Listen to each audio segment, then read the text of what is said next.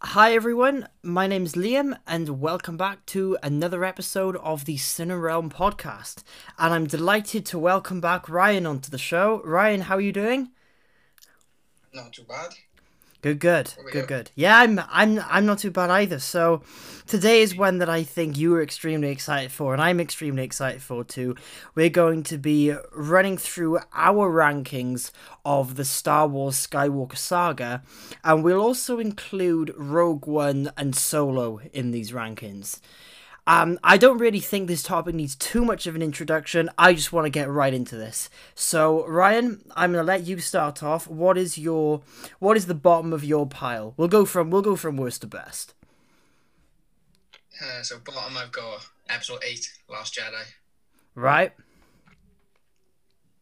I'm the same. I'm the same. We're, we're, we're off to a um we're off to a flying start. So, why have you said the Last Jedi as your um, least favorite? It's just just putting it out there from the start. I don't hate the. I don't hate any of them. Before we No, start, just no, that's that's fair. it is to put it bluntly the worst out of the lot, though. It, The kind of direction it took mm, with our favorite characters. but the, Some good development in there, some bad. Some things that could have gone better, some that could have could have gone worse. To be fair, but I, think I, I think my problem, and I'll I'll skim I'll skim over you know episode seven and episode nine because obviously we'll be including them later on in the rankings. I I think the problem was is that J.J. Abrams with episode seven had a set of ideas.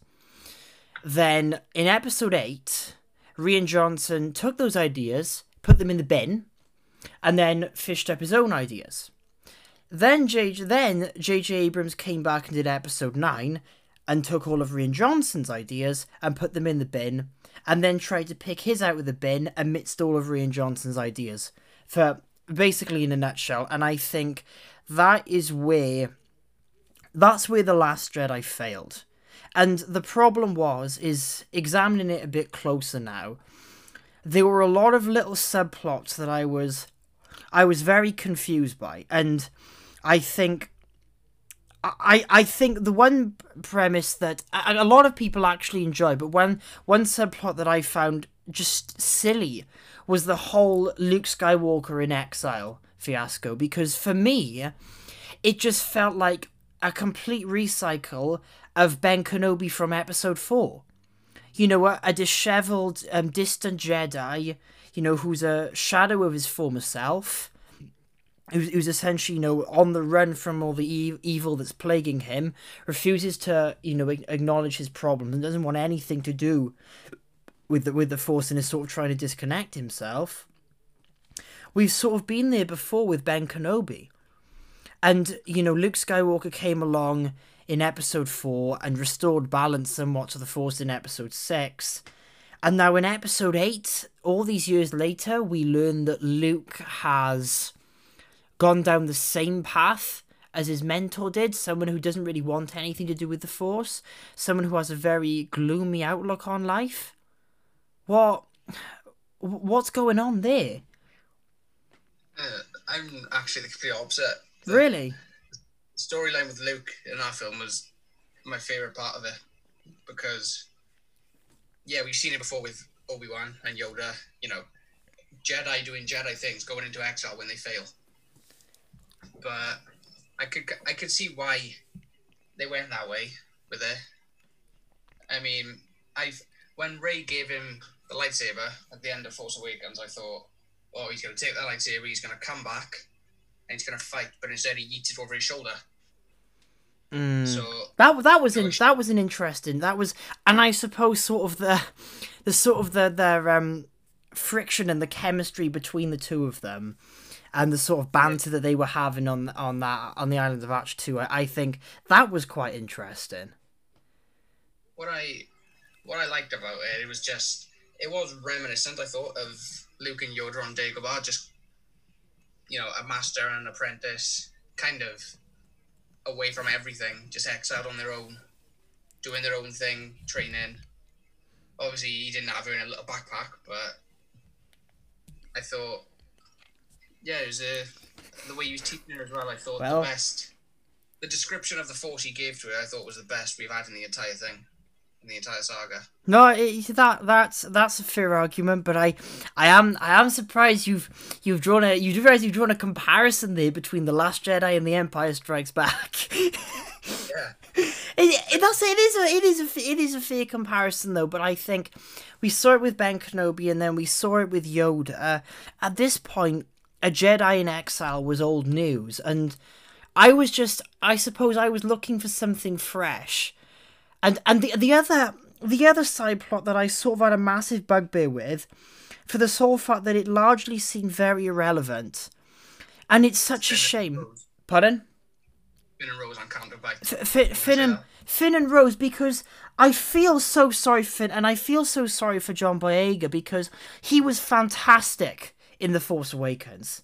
And his character was fantastic. I love the idea of him being sort of a um a, a, a stormtrooper, uh, a a first order trooper seeking retribution away from the first order that was set out by Kylo Ren when he became disillusioned with everything that he was he was doing. But it came to but it, he he got more and more sidelined as he had such a prominent role in episode 7 and he got sidelined in episode 8 and because he was so sidelined in that film he was practically non-existent in episode 9 it was almost like in terms of his character arc episode 8 was just throwing a couple of nails in the coffin for me What I thought, to put it out there, I do like Finn. I like John Boyega's character. hmm And when we see when we see the first trailers for the Force Awakens, you see him with the lightsaber. You think we've got our new Jedi, you know, our new guy. hmm But then they basically said, "Nah, let's not do that. Let's let's make Rey the main guy." Well, not guy, but you know what I mean. Yeah, yeah. It's they they just don't me wrong. You know, there, there was nothing you know wrong with with choosing choosing Rey as the Jedi, but it was sort of like everything to me felt like a kick in the teeth to John Boyega, and Yeah, all the build up of Finn being the main guy, and then he goes off to pretty much nothing. And I thought, I thought Rose was a completely stupid, irrelevant character that didn't need to be there. and and and, and again. I, like like I mentioned, that set of ideas, you know, those that sort of storyline with Finn and Rose, again was completely thrown in the trash by J.J. Abrams come episode nine, and that is for me is one of the biggest problems with episode eight, is that with episode eight, it it felt like a filler that didn't need to be there, and it had all these ideas that were taken from episode 7 and sort of regurg- regurgitated in a very different format and then they they largely went incomplete and underused uh, uh, and unused come episode 9 and we were we were just left with episode 9 feeling very shallow and i think the cause of that the causality of that was what Rian Johnson did with episode 8 and i i suppose I suppose killing Luke off, killing Luke Luke off wasn't necessarily a bad moment of the film in the way that it was done when he sort of had that deal with Kylo Ren. I thought that was quite a good part of the film, personally. I thought Luke. I I knew he was going to die at some point, but I would have I would have had him die in episode nine because of what happened to Carrie Fisher. I would have Mm. put the Last Jedi as her film, as her because Force Awakens was for Han Solo, so I would have put Leia in episode eight as the main kind of her story, and then end on Luke. I thought it was people complain about you know, the force projection, the sacrifice, and all that. I thought that was pretty cool. You see, it's something that we've never seen before.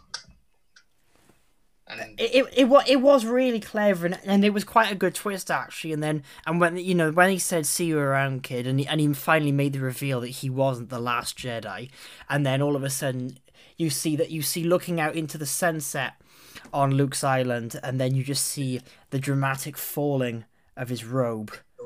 exactly the way it started. I love it. and I and I thought, in fairness, in fairness, that was something that was done very well.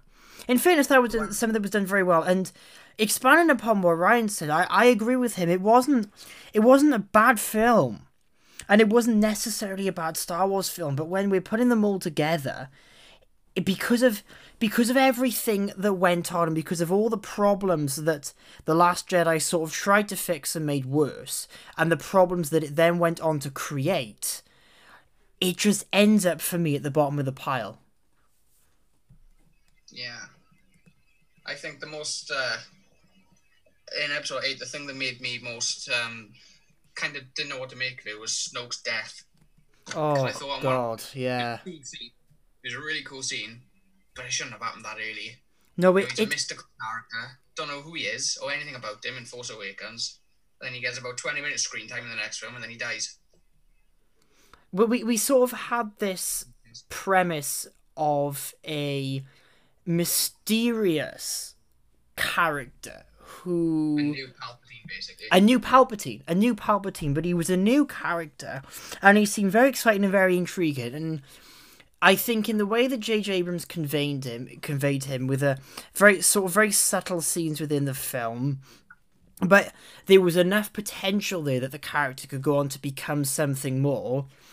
And again, it, it was an it was like another you know screw you to J.J. Abrams when Rian Johnson took this character of Snoke and threw him in the trash. And I and I largely think, and we'll we'll obviously go on to talk about Rise of Skywalker eventually, um, in this episode. But the problem was is that I think J.J. Abrams bringing back Palpatine.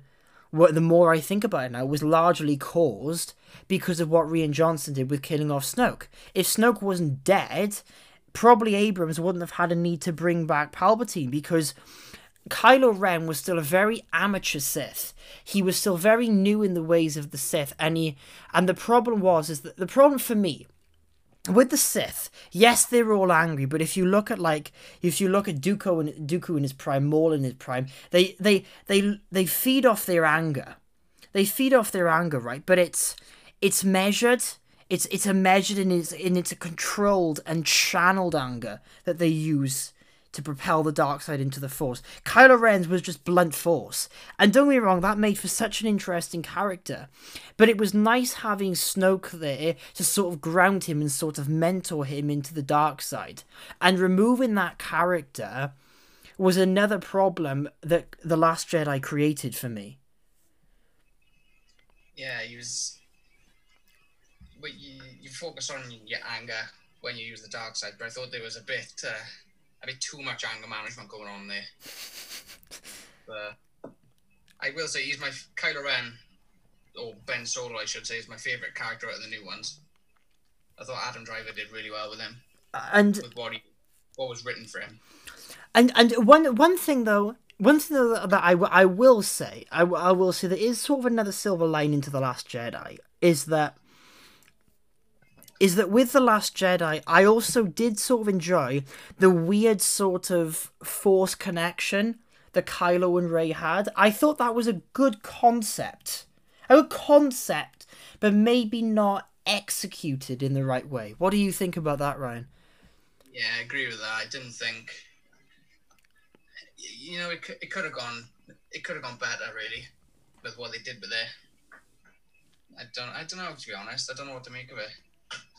No, I, I don't. It's um, it is a difficult one. It, it's definitely a difficult one because, be, because, I I think it was a good premise, but then when they used it to basically give tell Kylo Ren that Rey's parents came from nothing, it was hang on a minute. Rian Johnson has already set these, uh, you know, J.J. Abrams has already set the ideas in stone from the first film that Rey is going to be the the face, the new face of the Jedi, but all of a sudden her parents her family comes from nothing so she's just this random jedi with all these seemingly powerful abilities and this seemingly powerful knowledge of the force yet she comes from nothing and in my part that there's no other really way of saying it but that, that was a bit of an oopsie on Rian Johnson's part in my opinion Yeah, definitely. Yeah. and I, I, I think really that that sort of that sort of summarizes it. They were a fair few interesting ideas in in episode eight, but the problem with episode eight is that those ideas either ruined idea good ideas that came before or they were new ideas that went on to create too many problems in episode 9 Yeah, it's a really controversial one. It film. it is it is really controversial. It is really controversial. So that was the last the last jedi in a nutshell. And we're now going to go on to rank the next film up from the last jedi. And again ryan i'm going to hand the floor over to you. What is your what is your next film after the last jedi in your ranking? Episode two, Attack of the Clones. And and me. And me as well. And me as well. We're still going strong after two films. So why why do you say attack of the clones in the position it is slightly above the last jedi but above but below everything else? Again, I think it was along the lines of good storyline. mm-hmm. Well, it was a good film, I thought. You have your storyline, you know, fight scenes, you know, your the romantic story in there. But then executed was executed well. It's the right one. Some of the, some of the actors, oh no aka Hayden Christensen, get a lot of hate, but they were just they just did the best with the shit that they had. It was the it was Paul Wright, I thought. oh wait oh do, do you know you you say that it was oh it was shit there's no real other word it was absolute shit right and that was that was to be honest it's actually one of the worst in my opinion one of the worst subplots in any film that i've ever seen. That stupid the way it was done it had premise but the way it was done the stupid sort of love story between anakin and padme it was just bizarre. And the way they spoke to each other and the way they tried to communicate. I mean don't get me wrong you could tell anakin and padme were very socially awkward within each other's company but then the way it was written made it so much more socially awkward to the point it was unbearable for the audience. It was so cringy and unnecessarily dry. It, it lacked any sort of substance at all. And I they could have done that so many different ways. Like I said, the premise of a love story between Padme and Anakin is sort of a complex love story where they couldn't really be together as Anakin was becoming a Jedi. But you could have done that. You could have still used that story and regurgitated it in another manner, but you didn't. You gave us that crap, which was just unbelievably awful. And that that that subplot is really the driving force in what brings for me this ranking so low down. Yeah. You could. You could really that subplot. I mean, it's. I didn't exactly find it silly. I thought it was an important one. It was important, yeah, but Yeah, it wasn't executed well. You could literally bury it in the sand. oh god, I hate sand. It's rough. It's coarse and it gets everywhere. It does. It did. It did give us. It did give us some good quality meme value. In in my opinion, You can always rely on with the prequels. The the the one thing I would say, the one thing I would say, and I'm not sure if you disagree disagree with me, but what I especially found with the prequel films was that Attack of the Clones was sort of the start of Ewan McGregor coming into the role a lot more because his performance in The Phantom Menace wasn't great.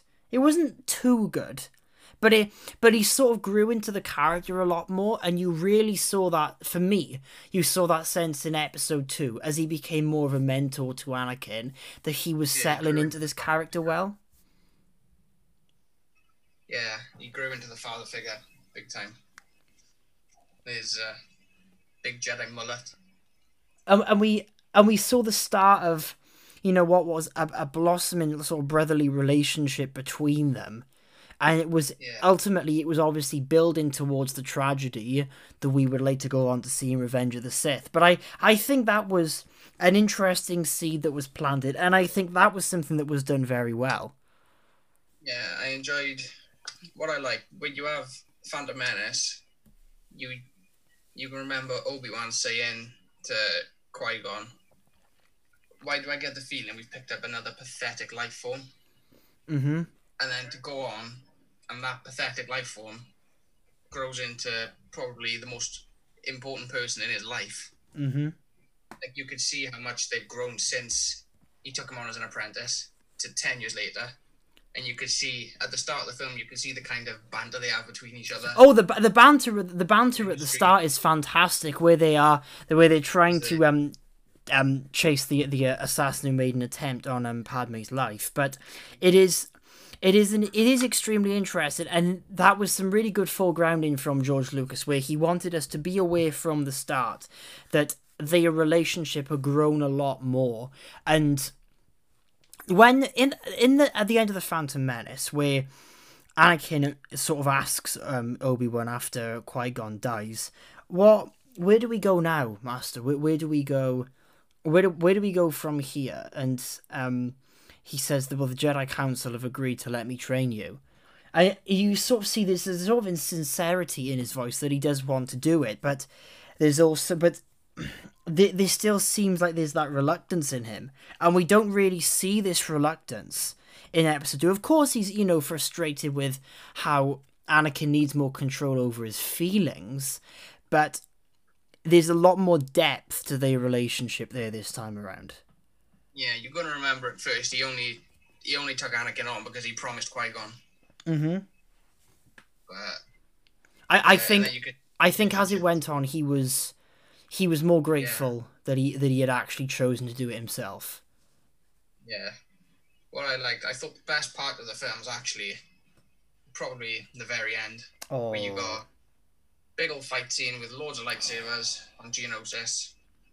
The battle with Count Dooku. We finally see Yoda doing mad flips and then needing his walking stick after.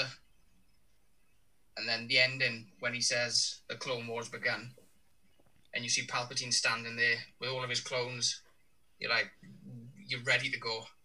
The next film is gonna be there's gonna be tragedy. There's gonna be loss. You know, it's a war and obviously between that you have the Clone Wars, which is amazing. But hmm that's another topic for another day. exactly, exactly. But um, but you know, I I I think that.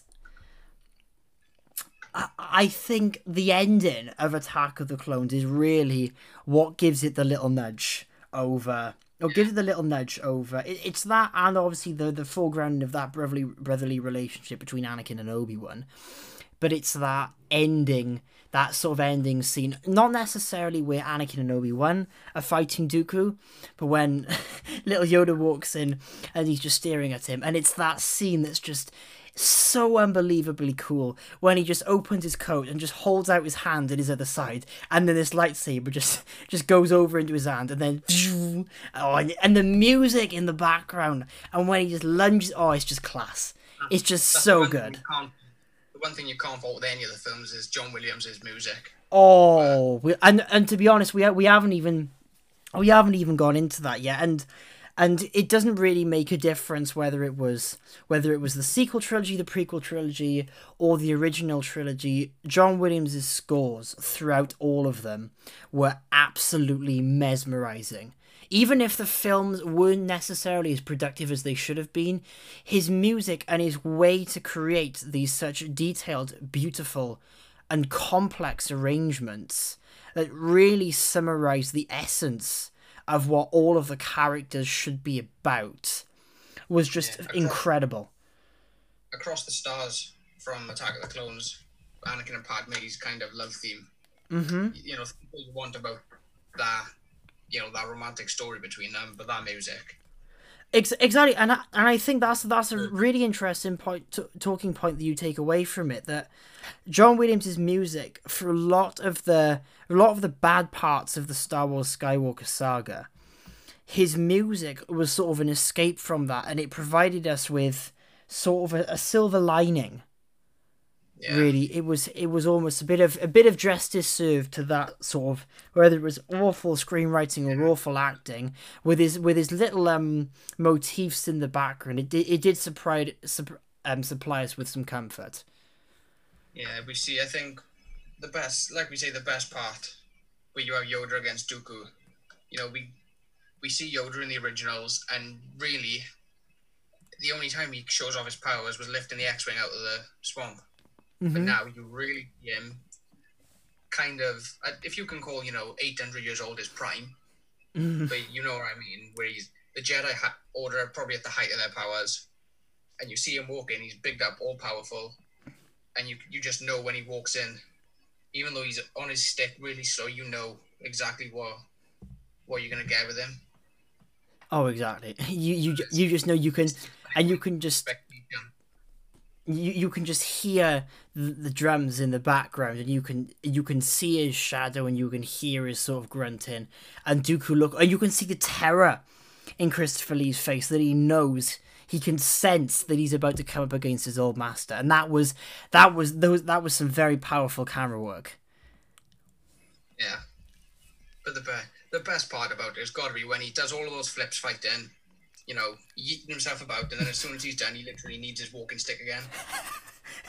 You know, he's he's taken this huge, massive tower and he's lifted it from stopping it from falling over Anakin and Obi Wan and thrown it to the side. Then just picks up his stick again and just slouches back down. Just on roids. uh, honestly, it was that that was that was a good part of the film. And like you said, the final battle battle with Geonosis and that that little memory from Geonosis did also provide us with a little bit another you know interesting insight into the sort of quirky relationship of the brothers mm, you know of Anakin and Obi-Wan. When Anakin when they end up tied up on the posts and Anakin tries to explain and then we try to rescue you. And Obi-Wan just looks up at the chains and just looks for him just goes good job. That's just Ewan McGregor being oh it's just so sarcastic but it's so good. it's so enjoyable to to listen to. And and it, again it's it's just a reminder of how even though you know that they're having these these slightly bitter moments where they're a bit pissed off at one another they're still having they they still love each other and they still care for each other. And that's what was really nice to see is that in this battle you know they really had each other's backs and they were really instrumental in helping to rally all the jedis and the clone troopers together to go on and fight the sith and the droid armies the best. It's a it's a bizarre film because it's overall, it's like we say, if it's this low on the rankings, it's not No. no no But it does have its epic moments. You see your first your first glimpse of Anakin's turn when his mother dies in his arms, and then he goes about killing not just the men, but the women and the children too. You exactly. I I think, I think to be honest, that's what takes. That's what put gives it the nudge over the Last Jedi because a lot of awful acting and a lot of awful writing at various moments in the film, especially that dire plot from um that dire plot subplot with Anakin and and Padme, but the the sort of the brief moments where we can see that darker side of Anakin creeping in. We can see the developing relationship between Anakin and Obi Wan.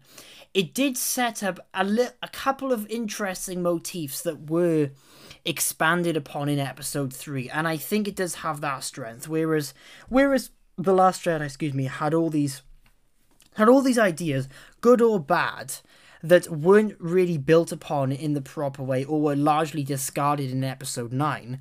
Episode 2 had a couple of interesting theories that was sort of brought more into the equation in episode 3. Do you think? Yeah. I I I think that I think that's I think that's probably a um a fair way to rank it. But now that we've discussed two of them, I think we need to move on to the next one up in the rankings. So, Ryan, again, what is your preference over The Last Jedi and Attack of the Clones, but a film that probably doesn't necessarily quite make the cut of the other films? What is your next ranking? I think we might have different ones for this one. Okay. With the finale, episode nine. Oh, right. Okay. Uh, well, mine is it's close. You know, you know what? It's close. It's close between this one and my next one, which which, which is episode nine. Um, but this this one is solo. I've chosen solo for this one. And and I think what what is what is your next what is your next one after this? After Rise of Skywalker. Mm-hmm. Do you want the spoiler now or? Well, is is it okay? Okay. Well, we'll we'll, we'll leave it. We'll, Um. Right. So. Do you know why I why I put episode nine over Solo? why I put episode nine over Solo is that I have to I have to give credit to J.J. Abrams that even though that he he took the mess of what Rian Johnson did with right the Last Jedi, he made an attempt to salvage what he set out to achieve in the Force Awakens, and then. But the last, but with the Last Jedi, I think he did do a good job of making the most of what he had to work with. And of course, of course the of course the, you know, ending is is very, very disputable. is is very disputable, but I think that I think he did the best really of what he had to work with. I think, and, yeah. and that's why that's why I, w- I would probably give it the nudge over Solo because for me Solo, I think was I think was a good film. I think you know it introduced Chewbacca and it introduced um the character of Han Solo in a much in a much younger light, and it and it, and it was a. Why. Say that again. Sorry. I was gonna say I know why like, you've gone. It's because it's not Harrison Ford. It that's a it, big reason. That that is that is. I I would be lying if I said that it wasn't a big reason, but you know. I, I do think that you know it introduced Chewbacca, it introduced us to the character of Han Solo, gave him an origin story, and I also think that Aiden Ehrenreich, apologies if I pronounced that wrong, he was a good solo. He was a good younger solo, and what I thought was interesting is as the film went on, he became more like Han Solo. At the start, he had all these morals and ideals and all this hope, but he became a lot more pessimistic, a lot more sarcastic, but a lot more charisma, charismatic and worldly wise, as it were, especially by the ending in his confrontation with Woody Harrelson's Beckett, who was who was played wonderfully well again, um, and his final duel with the younger Lando, who was brilliantly played by Donald Glover, and I just I think that I think that it did hold up well, and that's what I that's what I think because personally, I didn't have a lot of high I didn't have many high hopes going into solo. I didn't have many high hopes because this was after The Last Jedi. I wasn't overly impressed with The Last Jedi as you weren't. And I was going to this film thinking, oh god, are they going to ruin this again? Are they are they going to make an absolute tit of this again? And in fairness, they actually didn't. It was a lot better than I thought it was going to be, but it still wasn't quite up to the chase as the others because as I as I said I, I think I think the character of Emilia Clarke that played Qi'ra she was she had potential but I, I do think that she was underused a little bit and I, and I think the the love story was a, fell a bit flat at times but above all you know it was the the problem was it was the legacy of Han Solo was Harrison Ford was obviously a big part of it. I thought it, it was a good Star Wars film. It felt it felt like a Star Wars film, mm-hmm. but it just felt weird being Han Solo because it wasn't Harrison Ford.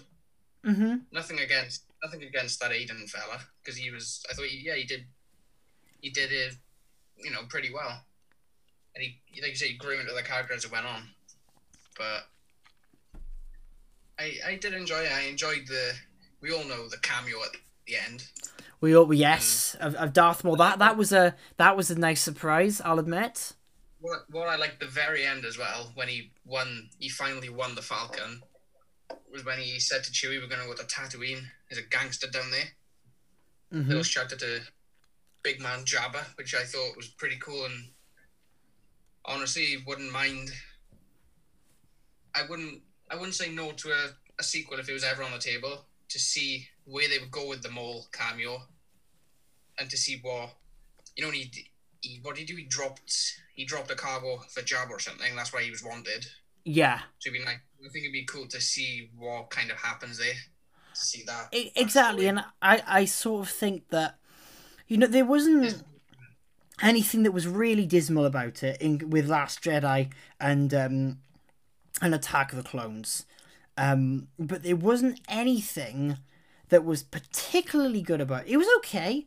It was an alright film. It wasn't too bad, but there was nothing really that stood out to me a massive amount. Uh, for personally, the biggest highlight for me was Donald Glover's performance as Lando. I thought he was awesome in that role. He's getting apparently he's getting a Disney Plus series as well. That'd be perfect. A Lando TV series with him is perfect, and I, I think, I think an element of how Alden um, grew more into the role as it went on is that toward maybe in the beginning, because he had all this pressure on him of taking over the mantle of, of Han Solo, he didn't really know quite what to do with himself. He was struggling to find his feet a bit, whereas I think Donald Glover slipped really easily into that role of Lando Calrissian right right from his um, first introduction in the in the film. Yeah. So sticking with Lando as well, jumping onto Rise of Skywalker, I thought mm-hmm. bringing him back, big man Billy Dee Williams. I thought when he when you see his his introduction into the film, I thought that was just. Oh, that was uh We went to see Rise of Skywalker together, didn't we? We did. The, yes. The smile when he took his mask off and he recognized Chewie like that. And you know what? It's it's comforting. It, it's it's that sense of familiarity that we know, and that and that was also what's nice about Solo, and that's why it's, to be honest, it's more of like, it's more of like a joint place because it's. The more I think about it, it is really hard between the Rise of Skywalker and Solo to give one of the edge over the other because I. I think you can probably agree with me with Rise of Skywalker. There wasn't anything extremely there were some bad parts of it with Skywalker. There weren't any there wasn't anything extremely god awful in my opinion. In my okay, in my in my I can see you nodding there. But um but there wasn't anything that especially stood out about it either. So so what are so talking about god awful, what are what are your sort of talking points regarding that then and and go wild. go wild. What, oh god, what have I done? Awful. Rey Skywalker. No, mm, you're Palpatine. Yeah, that was. Uh... It's not a joke. That, that was that was a questionable choice, really. That that was sort of my thing, you know. Don't get don't get me wrong, you know. She, she. I like the whole idea that she that she had the ancestry of you know Palpatine and that she was trying to redeem herself, but it was the the just like deciding to become a Skywalker at the end. It was like, mm, and and that was that was what I, I think what I think made Rise of Skywalker quite problematic in its sense that it didn't it it sort of undid the role that Anakin played in the in the prequels and the and the original trilogy. Exactly. The best sacrifice ever made down the drain because the Senate survived. But actually I wouldn't I wouldn't have brought Palpatine back. But seeing seeing Ian, Ian McDiarmid back in the cloak on the big screen. Oh, it, Man, that was that was I I can remember. I think I think it, it was. Oh God, when when was it? It was. You definitely sent me a I know. I think it was. Was it May when the trailer dropped? It was after the Disney Expo. I think it was around May time when that sort of first trailer dropped, and we saw the sort of the ruins of the second Death Star, and then right at the end of the trailer, you heard that sinister but iconic laugh. I came.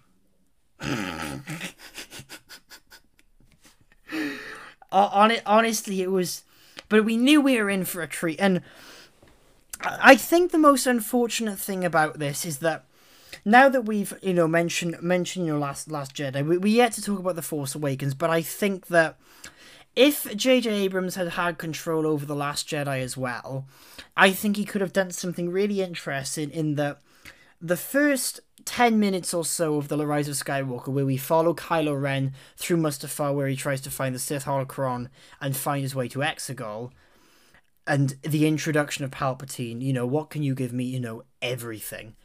That should have ended episode 8. Everything. And cut to black. That's how episode 8 should have ended. Imagine that. Imagine that ending on having to wait for the next one. That, but that would have been perfect though, and in a lot, in a lot of regards, it would have ended. It would have ended the Last Jedi on a much higher note, rather than the kid, you know, flicking about the broomstick with the Force and looking up towards the stars. Yeah, that was hope of sort of a rekindling Jedi Order using the Force. But then, as we've talked about, because J.J. Abrams Who the fuck was that kid? as J.J. Abrams came back into control with um episode nine, he threw that he threw everything in in the bin, and that was a storyline that was largely set about with Finn and Rose, and then in Rise of Skywalker. Finn and Rose were non-existent, and Finn, who was such a prevalent character in episode in episode seven, was sort of a side character in episode eight, and then in in episode nine, bar a little bit of a sequence at the start with the Millennium Falcon, we hardly heard from him.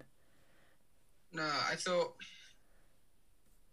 the the reason I put the Rise of Skywalker down, you know, as low as I have, really, the fact that it ended the way it did, you know, a 40 year long saga ends like that. I thought the kiss I despised. That was that was stupid. That was that, That was, was- just that was- there was no there was nothing wrong with like you know them giving I I that they didn't need And to make them lovers because there was no romantic chemistry between them. Exactly my point. I get, you know, there wasn't really a love story in the that sequel in the sequel trilogy, but there was, like I say, there was nothing between them. They were fighting the entire time, and out of nowhere they just kiss at the end. I thought it was stupid. On the desert when um, they took Chewie captive, and Rey's there pulling the ship down. Like, That that is the one of to be honest that that was a bizarre scene when and then all of a sudden her and Kylo was sort of having this force wrestling match and then she just then- shoots this spike of lightning. It's oh god, where is this coming sorry, I'm from? pretty sure that I'm pretty sure you learned that lightning by extensive dark side training. Anakin, No. arguably the most powerful Jedi, you know, who fell to the dark side, even he didn't know how to do that.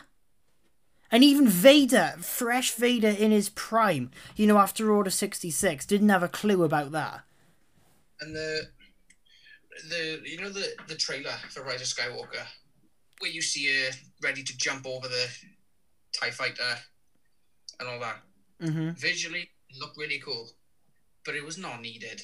Like they they're trying to flee. They need to get out before they get caught. Before anything happens, and she decides to walk out randomly into the desert, jump over a Tie Fighter and slice the wing, and then that's that. Literally, it was pointless. It was just there to show off.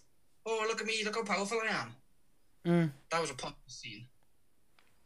But But I, I, I think even you know, I, I still think personally, what for me gives Rise of Skywalker the edge over over Solo was that largely Solo's performance, um, Alden's performance was overshadowed by Donald's performance, and we didn't get to see Solo necessarily shine in the way that we wanted him to. And you know, it was clever how his performance changed, and he became. He became more like Han Solo as the film went on, but as I said, that sort of int- uh, like weaving side plot that was carried throughout, and then was sort of abandoned at the end between Han and Qi'ra, it f- it felt in a lot of ways just very lackadaisical. yeah, it felt thought- very disjunct with the rest of the film. Yeah, I thought with you say overshadowing, um, you know, Aiden's performance. I thought when you think of your new actors, the main characters, you know, Daisy Ridley, Oscar Isaac, John Boyega. Mm-hmm. I thought in this one, I thought they were all overshadowed by Ian McDiarmid. That Mhm. was this might cause uh, debate with some people, but Palpatine's appearance in this was the best, better than Return of the Jedi. He was like a zombie. He looked so creepy. He looked like he he had- a- Whether I would say his appearance was better is is a is a is a fair is a fair topic of debate actually, but I I do definitely do definitely agree that Ian McDiarmid was a massive saving grace to that film, and I think in the way that they brought him back, it was the best possible way. The problem that I that I have though is that even though we can you know, deduce from what we know about how obviously, you know, it was implied that Palpatine was Darth Plagueis, the Wise's apprentice, and that he can influ- uh, influence midichlorians to create life and potentially resurrect his own. So we can infer that essentially, you know, Palpatine sort of regenerated himself somewhat. We don't fully know how he escaped the Death Star, and I think that's a problem. I think it was confirmed that he's a he's a clone, but I think that's to me that's just lazy. I like to think in my own head that when he's talking about cheating death in Revenge of the Sith, I like to think he did that. He used his unnatural dark side abilities to kind of resurrect himself and hide in the darkness. You know, for well, what was it thirty years Mm. around that? And when he at the start, when he delivers that iconic line, the dark side of the force is a pathway to many abilities, some consider to be unnatural. Yes, Ex- and it was, and it, and his actions, it was was sort of you know a, a, a nice a nice callback to that, and and that's what I Yeah. That's what I do think you know we, can that and that's what's always nice about the Star Wars universe is that you can read into all these different plot lines in various different ways, and you can sort of choose what you like and what you dislike, and what you want to believe and what you don't want to believe, and I think as you said, is interesting with Palpatine's character. And I can remember you and I were having a discussion about this a few months back regarding, and th- there was a lot of news that was generated in the media surrounding the original Rise of Skywalker script. And a lot of J.J. Yeah. Abrams' visions that he had for the film were actually cut out of place. And a massive, a massive failing a massive failing from that film was not having the physical ghosts of the Jedi behind Rey. Yeah. We've seen the. I think I sent you the video, didn't I? Yeah, you you the- you have where they where someone has edited them behind. and then it would look like it's not just not just Rey beating him. It looks like the entire Jedi Order is there, and is that's what's needed to beat such a powerful Sith. That's literally ruled the galaxy, died, and hidden in the dark for thirty years, and nearly done it again.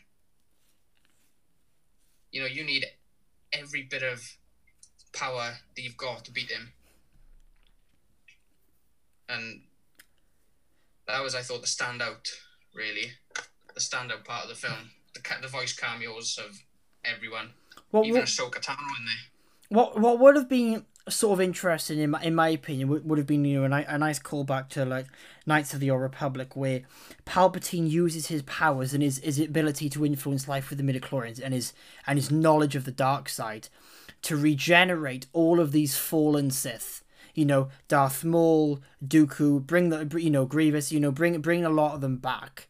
Um, and then all of a sudden, behind Rey, you start seeing these ghost projections emerge, and then there's this big battle between all the Jedi and all the Sith. But, but, but, but that is that is that could be problematic because of Avengers Endgame, which is another film that came out that. earlier in the year, where you have this big battle between Thanos and all of his army, and then all of the good characters in the MCU. Yeah. But it, it still would have been an interesting idea if they had done something like that. Yeah, I was thinking that people would com- people complain it's too similar to Endgame anyway. But if they brought back everyone, it's like Endgame resurrecting the snap. It would have been too similar. But I think you can't before before moving on. You can't talk about Rise of Skywalker and not mention the end of our princess. I mean, no, no, I know, and it was right. That's heartbreaking. It it was it was very tragic. Um, but and but again, as I as I mentioned, you know, all respect to J.J. Abrams for finding that you know that unused material from the Yeah, Last Jedi, and introducing it into Episode Nine in such a clever way that felt very natural and felt very real. I I feel really that's even though it's nobody's fault. Mm-hmm. the what happened to Carrie Fisher. That's nobody's fault. But that was partly, I think, why it didn't hit heights because it was meant to be Leia's, you know, film. She was meant to be the central character, and obviously, because of the circumstances, that couldn't happen. Exactly. Was, I think, part of it.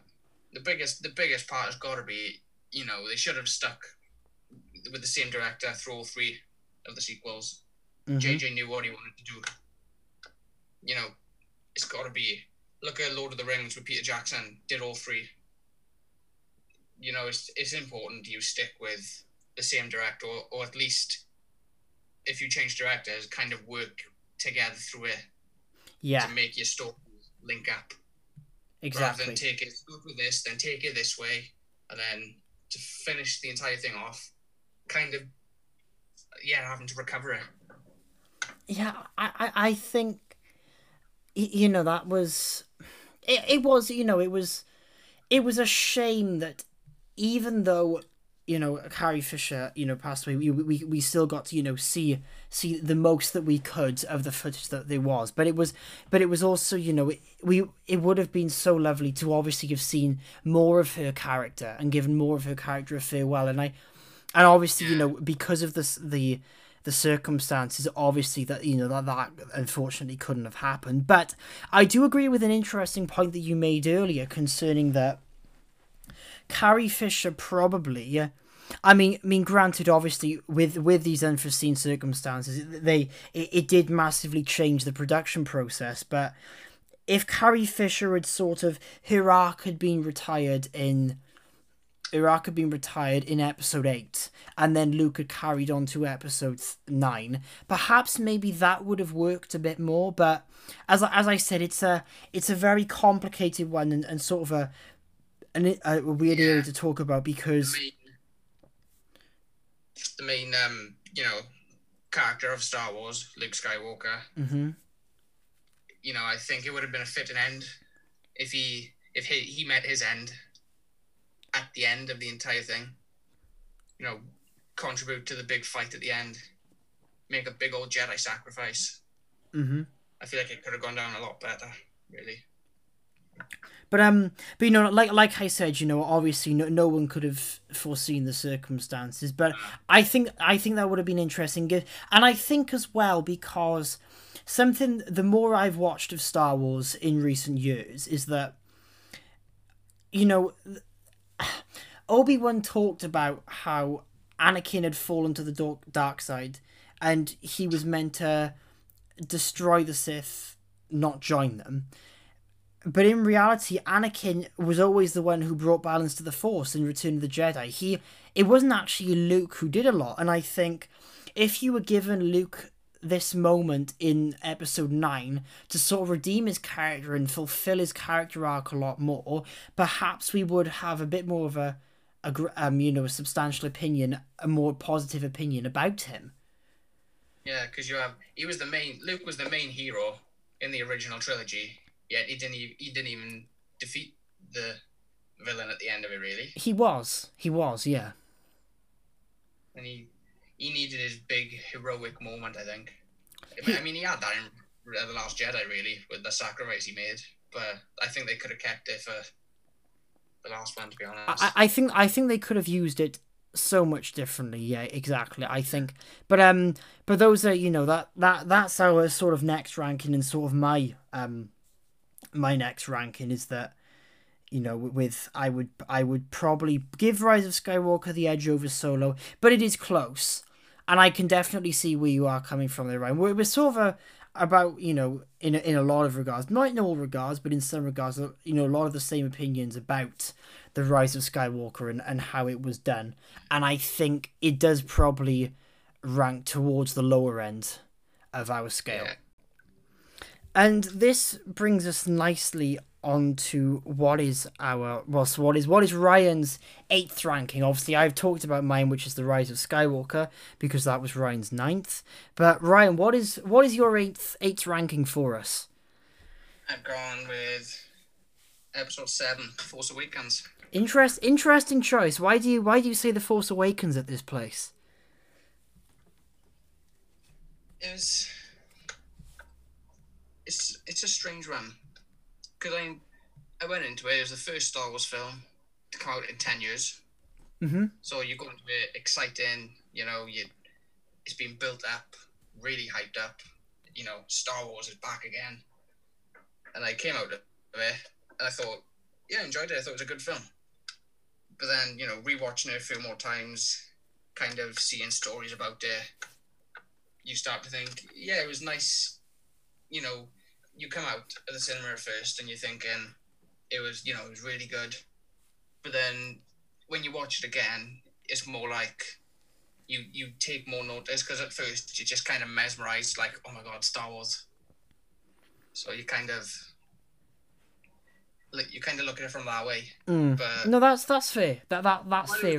While it was a good film, I thought it was really similar to A New Hope, which is fair because obviously they wanted to play safe you know bringing Star Wars back, and obviously we have our legacy characters: Han Solo, Chewie, Leia. We get a small glimpse of Mark Hamill at the end. But See, this is you know th- this is the problem that I always find with with films and TV series that have such a you know developed such a fan following, a cult following, you know that become groundbreaking for their time periods, as as Star Wars did.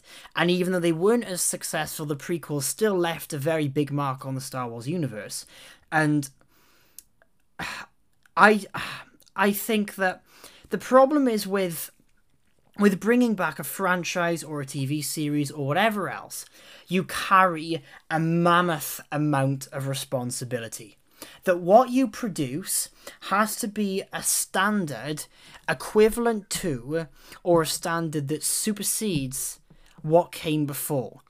And that that that is sort of the problem with with the Star Wars because like you, you know, there was a lot of buzz around this film. I was so excited. I remember the first trailer I saw with Kylo sort of um you know sort of limping through the forest and you see that that lightsaber come out and then the two little beams come out the side and you're like, "Oh, this is going to be so sick." And to be fair, you know, it was enjoyable and that introduction of the character of Kylo Ren was really interesting, but I think the more I watched it, the more I went back and watched it, and the more I thought about it, I was a bit like, you know, it's it's it's okay. It's it's a good film. In fairness, it is a good film, and in my opinion, it is the best out of the sequels, and which is why I actually rank it a little bit higher. And obviously, we'll skim over that when we get a few places above. But I I I do think that you know, as you said, it it has its problems in that regard of being, for whatever for whatever better word, you know, over overrated and overhyped. Because two examples to recent memory that I think of of very risky reunions were the um, Breaking Bad El Camino story following Jesse Pinkman after the events of the first Breaking Bad film, and that was masterfully done. Considering how long it's been, it's been you know, five years, six years since we last saw the character of Walter White and Jesse Pinkman, and that universe that Vince Gilligan created for us. For Aaron Paul to slip so easily back into that character and Robert Forster, God, God rest his soul, one of the last roles he's ever he, he ever did before he sadly passed away earlier this year. In fact, it might it might have been his last role. I'm not too sure, but um, but yeah, I I love that film, and I thought it was something that was pulled off masterfully. And again, there was a lot of risk surrounding that. There was a lot of risk that you had this critically acclaimed TV series in Breaking Bad, arguably one of the greatest TV series of all time and then you're gonna re- you're gonna do a a two hour long feature film just tying up a couple of loose ends. Oh God, is that really gonna work? Is it gonna fall short? There's so many things that can go wrong with that, but it it succeeded in almost every aspect. And another thing that had a lot of hype around it was the from the popular Welsh slash English um, BBC sitcom, which was Gavin and Stacey and the Christmas special, which aired around December. I um I'm a massive fan of Gavin and Stacey. I always have been. And I and I love the characters. I love the writing from Ruth Jones and James Corden. But I can't deny I had massive concerns over the Christmas special, in the build up to the Christmas special. Because when it was announced, everyone was so excited, and to a degree I was. But I couldn't be as excited as everyone else because the first three seasons were so good and so well done and so well written, and it ended on such a high that I was worried they were going to take the reputation and piss it against the wall. But they didn't. And again, it was fantastic. It was absolutely fantastic. And linking all of this back to Star Wars, episode 6, Return of the Jedi, ended like Breaking Bad and ended like the Gavin Stacey season three. It ended, you know, it, it tied a lot of loose ends together. It was a fitting culmination to what had come before, and everyone was happy with it. The fans were happy with it. And then episode seven came along and resurrected the Force again. And Yeah. that was a- that was my that was my sort of really my only sort of problem with it. really another another topic for another day again is how toxic the Star Wars fan base in general is. Because Oh, it can be really toxic. Yeah. because of how amazing the original trilogy was, you know, it wouldn't be outrageous to say it is one of, if not the best trilogy ever made. Oh, for sure. They were Oh, for sure. my- Joint with Lord of the Rings, in my opinion. But when it's the standards are that high, and then next films don't meet that standard, fans jump on the it's shit, it's trash, that bandwagon, Exactly. rather than rather than looking at it and thinking, John, it was a good film. It was obviously not as good as the ones that have come before, but it's a good film. Oh, it was. the- It was did with the good. Like fans hated the prequels, really. You know, but now that the sequels are out, they think the prequels are good. So in ten years' time, new Star Wars films will come out. They'll think they're terrible, and the sequels will be amazing. Some But- some people you just can't please, can you? No, you can't. But yeah, going back to why I've kind of put Force Awakens here is more the fact, yeah, it was a fun film. It did, you know, it felt Star quite like a Star Wars film. Like I said with Solo, it's got to feel like you're in that galaxy far, far away. And I thought it did that really well. The introduction of our new characters, I thought was pretty cool. Mm. You know, we got we got BB-8 as well, which we haven't mentioned. New droid Oh, B BB. with with Poe Dameron's introduction. I thought that was cool. As as this the sequel trilogy went on, I started to actually dislike Poe a lot. But I Really? didn't mind him. Yeah, but I didn't mind him in the Force Awakens. And then you have, you know, Han Solo back on screen, which probably made grown men cry in the cinema. Mm. Oh no, that oh, that was dreadful. Even more when he, you know, rest in peace. And Chewie, of course, you've got to see emotion from Chewie as well. He showed more emotion than Rey. He's a Wookiee. Your best friend, like, you know, you've known for such a long time, gets killed in front of your eyes, go on a mad kill streak. It's not Call of Duty. I don't know, I thought it was a, I thought that was a really cool scene. it was a cool scene, to be fair. Yeah, and the the exchange between Han and Ben Solo, which was uh, we didn't actually mention the Rise of Skywalker, which was brought back up. when he Exactly. Um.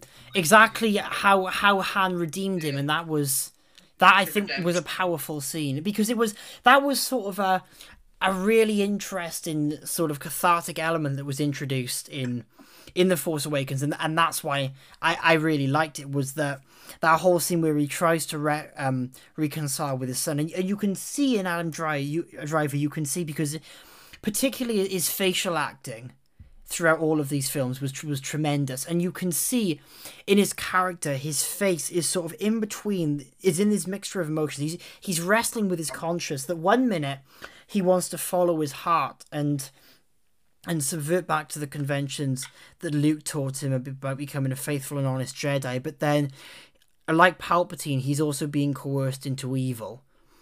Um That's one of like my one of my reasons why I think he's probably the best of the new characters because there's he's not like any other dark side force user no he was he was more complex. wants you can see in his heart he wants to go back to the light. He wants to see his mother again. He wants to go home. But he feels like he's too he's too far gone. You know, he thinks he's past the point of redemption. and that I just think the character development that went through it. In the Force Awakens, I thought he started off as a an angry, an angry mm. child. Mm. That, that, that's what makes him. That's what makes him so interesting. and in because you know a lot of people could say he was like a. Re- was amazing. Say that again. Sorry. His character development was amazing. Oh, it, it was.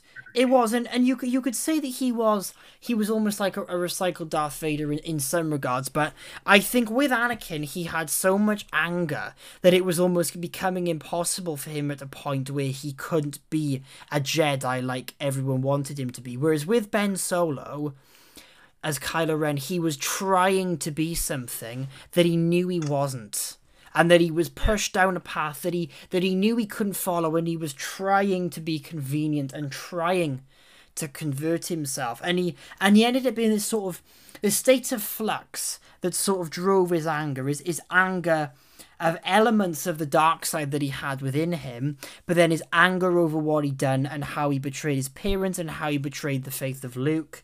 And and he's dealing with a lot of mix of emotions and and he, and he's a very complex and very interesting character, and and that's why that's why I, I probably place the um the Force Awakens higher on my list than you have, because I think that I think that Kylo Ren had Kylo Ren had a very interesting story arc throughout the trilogy that was ultimately kick-started in the first film. My um probably my biggest issue of the Force Awakens is really, I well, you know what it is. It's how Rey is so powerful out of nowhere, and I she wasn't too sense. powerful at the start, though. I didn't think. She, come on, she was. She found out she had force powers, and twenty minutes later, she beat someone who was trained in the dark side, with zero training. People compare it to Luke and say, like, you know, Luke had Luke had no training. He had barely any training, and he went and fought Vader. Yeah, what happened when he fought Vader? He lost his hand, and Vader wasn't even trying. But I think I think at that point though, I think as I as I've talked about Adam Adam Driver in in in the later films, his anger became sort of more of a controlled nuance, and he sort of and he sort of sank into his role as a Sith a, a bit more. Whereas in the first film, it seemed very fresh after the after you know the, the events of what happened with Luke Skywalker's failed rekindling of the of the Jedi Knights he was still trying to find his feet with the Sith and control his new dark powers. And ultimately, I think that is what gave Rey an edge because you can see with with the way that that they are dueling with one another. Rey's Rey is very clumsily trying to fight him with a lightsaber, but then Kylo is just as clumsy too. He doesn't really have much form and much stance to his saber practice. Well, yeah, you could you could look at it from that point of view, which is fair enough. But still for me, I don't understand how she beat him. Like you, you could put up a fight, but the fact that she beat him, it's nothing, you know, against her or nothing against him, but it's more of there's no kind of oh, what's the word I'm looking for? Logic. No logic to it. Like he's he might not have full control of his dark side powers yet, but the point is he's still at training using mm, the force. That's true. That's true or Snoke, he's had training. Rey literally had zero training. She found out she had force powers out of nowhere, and picked up his lightsaber and then beat someone who's trained. Hmm. It was that's the biggest issue, really. I think I think one one problem with it with it was is that and, and we mentioned this. We we mentioned this earlier on was was sort of those early sort of sidelines attempts towards Finn that we had all this promotional material directing Finn as sort of the new face of the Jedi and then it was and then it was changed to Rey. And I don't think that necessarily helped matters not because there wasn't anything wrong with you know obviously Rey Rey being a Jedi but because it had been built up so much that Finn was going to be a Jedi and then he wasn't, it was almost a start and it was almost creating, it was almost making it too easy for Rian Johnson to do what he went on to do with this character. Yeah. I thought. I did, I did think it was a strange run, really. Because I thought when, you know, in The Force Awakens, we get you know we get nothing about your parents, but we assume the we either assume the probably she's a Skywalker, or that she's you know there's nothing there. There's no no big name in her family. It's just you know she's a Force user, and she's starting afresh on her own her own story, Mm-hmm. which is the way it kind of went with the Last Jedi. Saying her parents were nobody after all the build up, and then to kind of justify in the Rise of Skywalker why she was so powerful, they just stuck the big Palpatine name on her. I thought she needed a better backstory, really.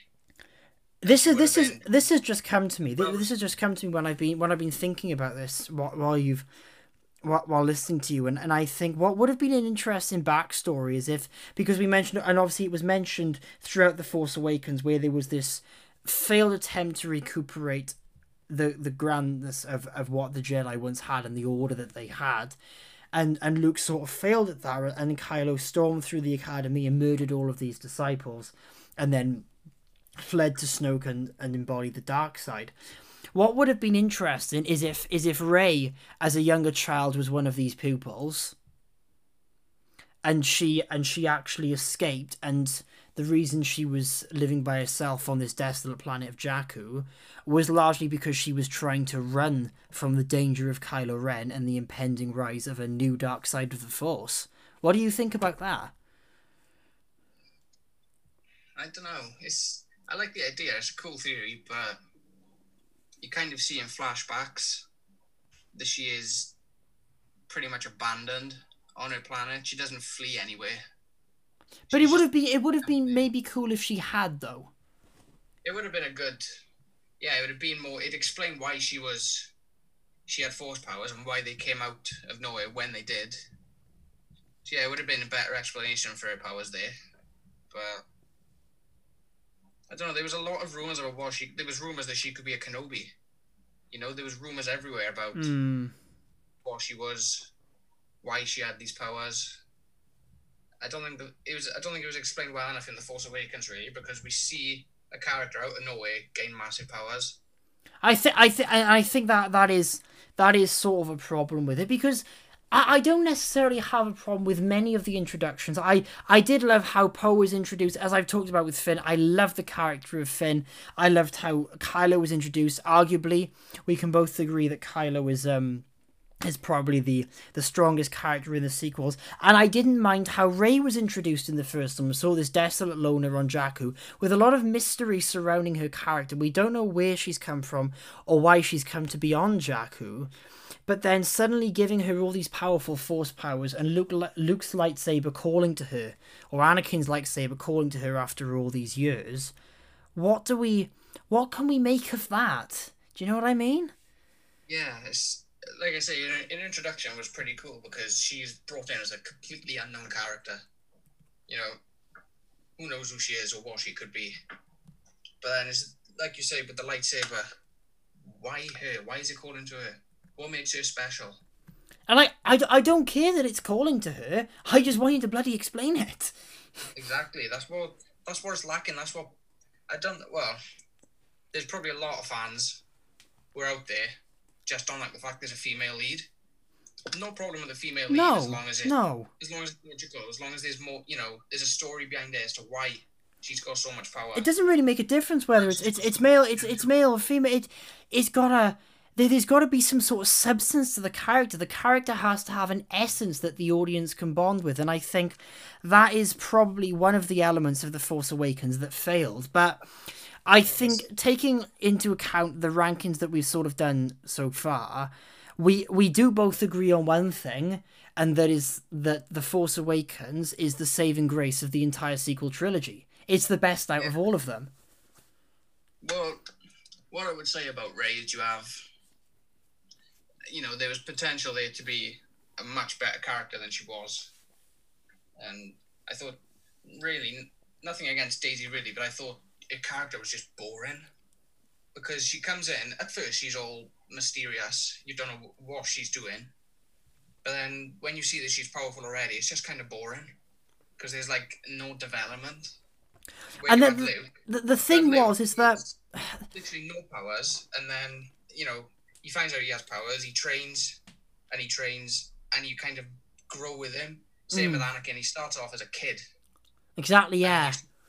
his powers. And and don't get me wrong, I I think that I I think that as um as as in in the last Jedi, that could have been something that probably should have been explored by Rian Johnson. It sort of became his responsibility to fill in a lot of those questions that we were left with after the after the Force Awakens. But no, instead, as I've said, he took all those ideas from J.J. Abrams, threw them in the bin, and went off on his own tangent. And Rian Johnson has talked about in interviews how he doesn't like pandering down to what the fans want. But when you're making a Star Wars film, that's literally the biggest responsibility that you have. Pandering down to what the fans want. That's what it comes down to. making a film if you don't please the fans. Of course, it's of course it's about as a director. You know, you, you're an artist in your own, own right. You want to see a project through, and it, and it needs to be your vision and your your perfect vision for the project. But then you've got to think, hang on a minute, I can't be I can't be so selfish, and I've got to think about what the fans, excuse me, what the fans want too. And there wasn't a lot of relationship there between the fans and Johnson's style of storytelling, and that I think only enhanced the mess with The Force Awakens is that now we've seen all three, we can look back on all three together as one sort of continuous storyline and think about what was good, what was bad, and we can see those plot points sort of complementing each other throughout all three films and how they continued and how they developed, whether they were finished, etc.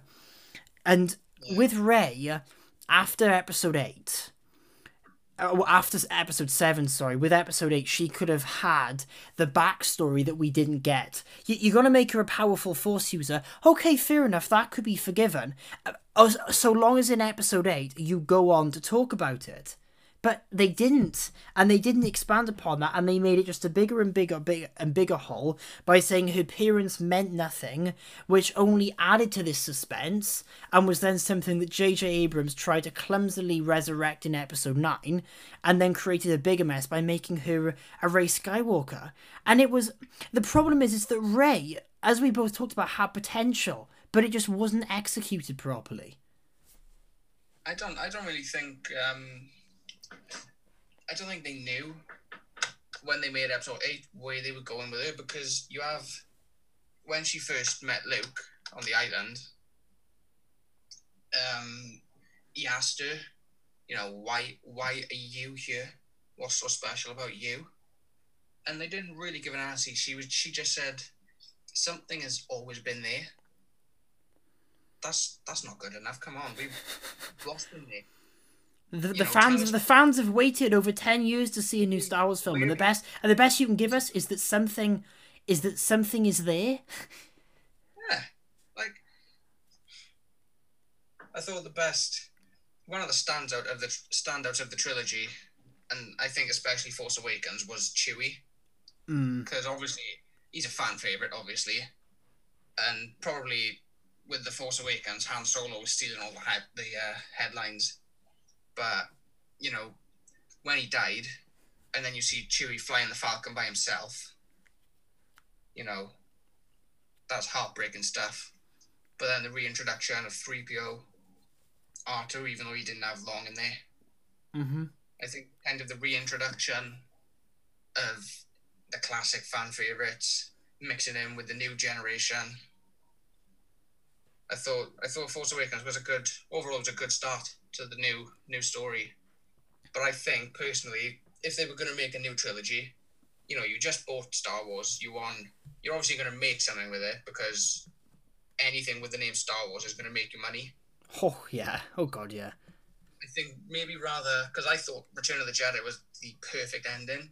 I thought rather than expanding the Skywalker saga, go off and explore the galaxy more. Like maybe Mm. do more, you know, a trilogy of anthology films on fan favorite characters, like you know Boba Fett, Darth Maul, you know, obviously Kenobi, Mm-hmm. and then or maybe even like you mentioned the Old Republic, Knights of the Old Republic. Give us something on the old stuff. You know, the what happened even before the Clone Wars and the Republic. You know, give us the Old Republic. the Sith when the, the rule of two first came in. There's more to expand than just Skywalker, really. But I thought it was a good start to the new new era. Yeah. It, it it was a good start and and you know I, I think I think there was a lot of potential there. It, it was just a shame really that it went on to become the last Jedi and the rise of Skywalker, which became more and more of a bigger mess. And and like you say, you you've hit the nail on the head that the Star Wars fan base at times can be very unnecessarily toxic. It really can be, and I think largely as these films went on, the the influence of that toxic fan base sort of grew and grew and grew, and it made sort of a disjunct ending to the sky, excuse me to the Skywalker saga that no one really was hoping for. And I, I don't know. I, I just I think it was a shame. J.J. Abrams had had a lot of good ideas with the Force Awakens, and like I said, the Force Awakens was definitely a good film. But then after the last after that, they just sort of they sort of just went downhill very quickly. Yeah, they didn't know. I don't think they really knew the change of direction, where they was going to go with it. No, It's like- no. It didn't. It didn't flow as well as it could have. To be honest. but that is that is your eighth ranking and obviously i've i previously discussed my eighth ranking which is the rise of skywalker because we, we overlapped a little bit there but this episode actually i think is coming towards an end which means that it's going to be the start of a second mini series on my podcast which will be talk which will be ranking the star wars films with my good friend ryan. And there are so many more areas of star wars that we have to discuss. Yeah, just uh, a quick mention that my next rating was solo, but obviously don't need to say any more on that because we've already discussed it. Exactly, exactly, and and that's what's that's what's interesting because I could I could sit here for an hour and a half or whatever d- discussing all of this by myself. One, I probably go through it twice as fast, which means I would I would skim over a lot of things. But it's it's also handy having someone else's rankings, especially because what I think is always interesting about the Star Wars universe is it's so diverse and so debatable. And for for years we we've had many a discussion about the Star Wars films and that's what I think makes you and I such good friends is that we can we can sort of find a lot of common ground and then we can find a lot of things that we disagree on and it makes for some really interesting talking points. Yeah, it's it's good to debate with like other people about what kind of opinions they would have on such a you know such a big topic Oh in exactly. terms of cinema because Star Wars is up there oh it is. as probably, in my opinion, the best franchise you know ever made. hmm It's, it's incredibly famous. Lots of different opinions from different people. You know, it's good to sometimes sit down and just compare them. Oh definitely, definitely. Kind of how whether you've got popular opinions or unpopular opinions. But I know I've got a few unpopular ones, but I've got, I've got, I've, I've probably got a few unpopular opinions as well, and obviously as we, as we go on throughout this mini series, I'm sure we can unearth a few of them. But for now, I think this is as good a place as any to end this, end this episode. And I'd just like to say a massive thank you to Ryan for coming back on the podcast again. no problem. Thanks for having me. So all right, any any time, and um, obviously if you if you haven't seen Ryan and mine mine's last episode, which was discussing how the Hobbit trilogy, whether or not it's underrated, that was my second episode, I think. So make sure you go over and, and check that out. But there's nothing left for me to say apart from thank you so much for listening in again. If you have any queries or any episode suggestions, feel free to message me on Instagram at the Cinerealm Podcast or email me at cinerealmpodcast at outlook.com. And also, if you are in, listening on Apple Podcasts, feel free to leave me a rating. That, that That's always very helpful and, and always nice to see. But, uh, um, but thank you all so much for listening, and I will see you for another episode. Take care, everyone.